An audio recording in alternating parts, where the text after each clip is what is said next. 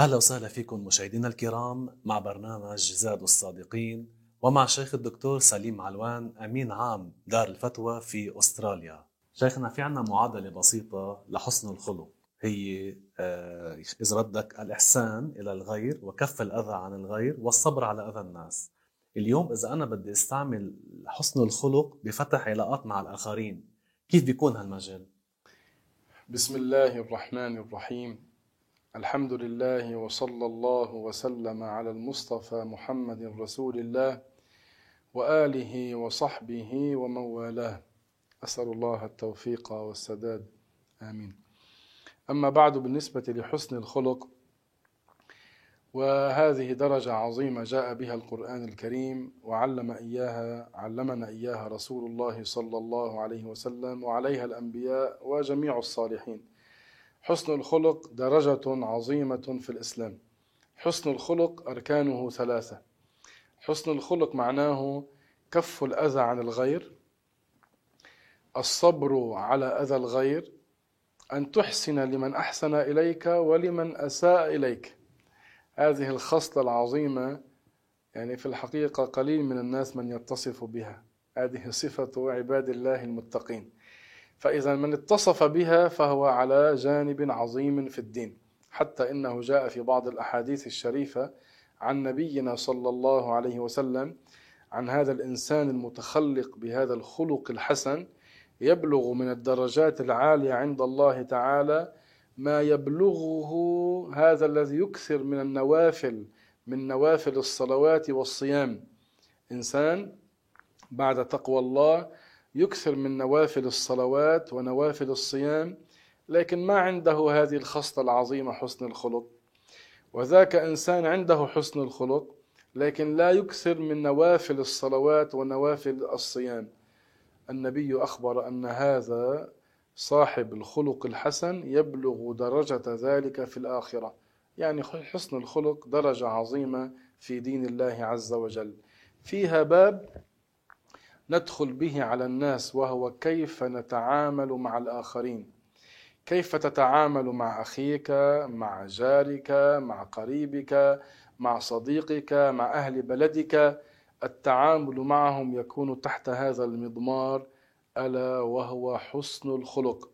معناه أن تحسن إليهم ولو أساءوا إليك أن تكف أذاك عنهم وأن تصبر على أذاهم. لو صدر منهم أذى نحوك اصبر وتحمل. هذا من حسن الخلق. وكف أذاك عنهم هذا من حسن الخلق. وأن تعمل المعروف مع من يحسن إليك ومع من يسيء إليك.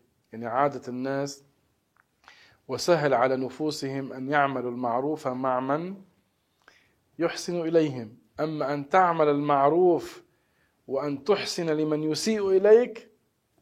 قليل من الناس من يفعل ذلك لكن هي عند الله درجة عظيمة. ليست مهانة ليست إذلالا بل هذا عند الله رفعة.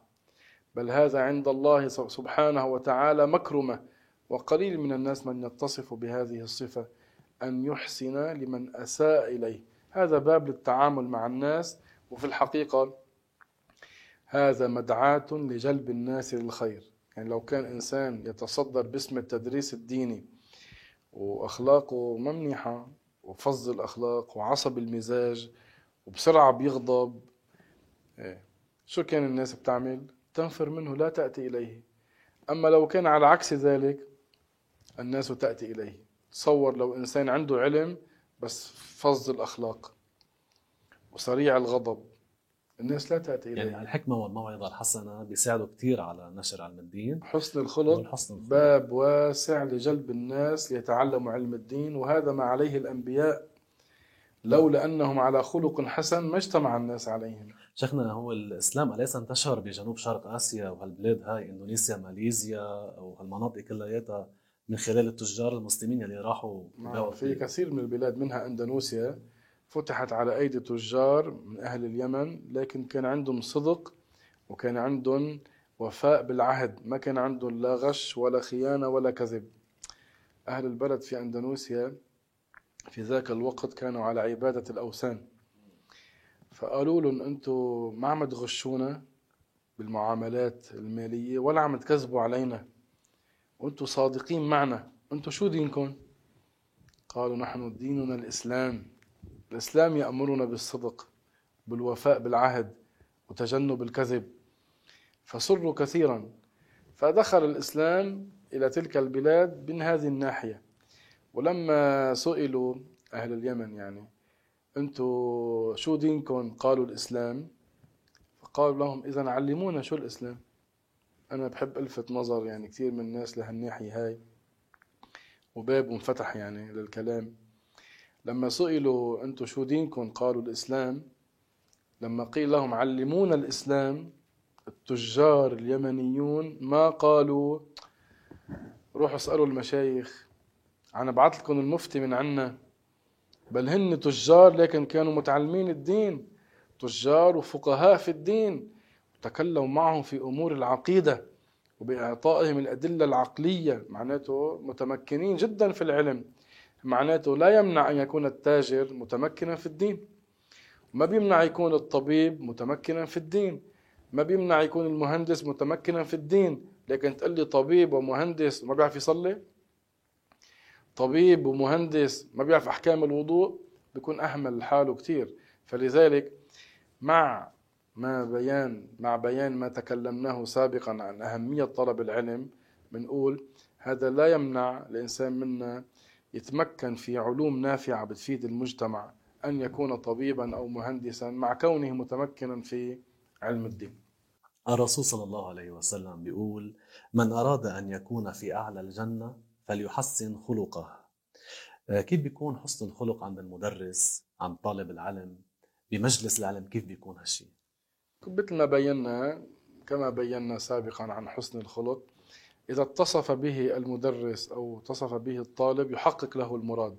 يعني الأستاذ اليوم إذا كان عنده حسن خلق معناه هو عنده صبر على الطلاب عنده تحمل على أمر الطلاب لأن الطالب قد يأتي بالليل قد يأتي بالنهار قد يأتي بنص النهار قد يكون عنده حاجة قد يكون عنده حاجات أسئلة كثيرة.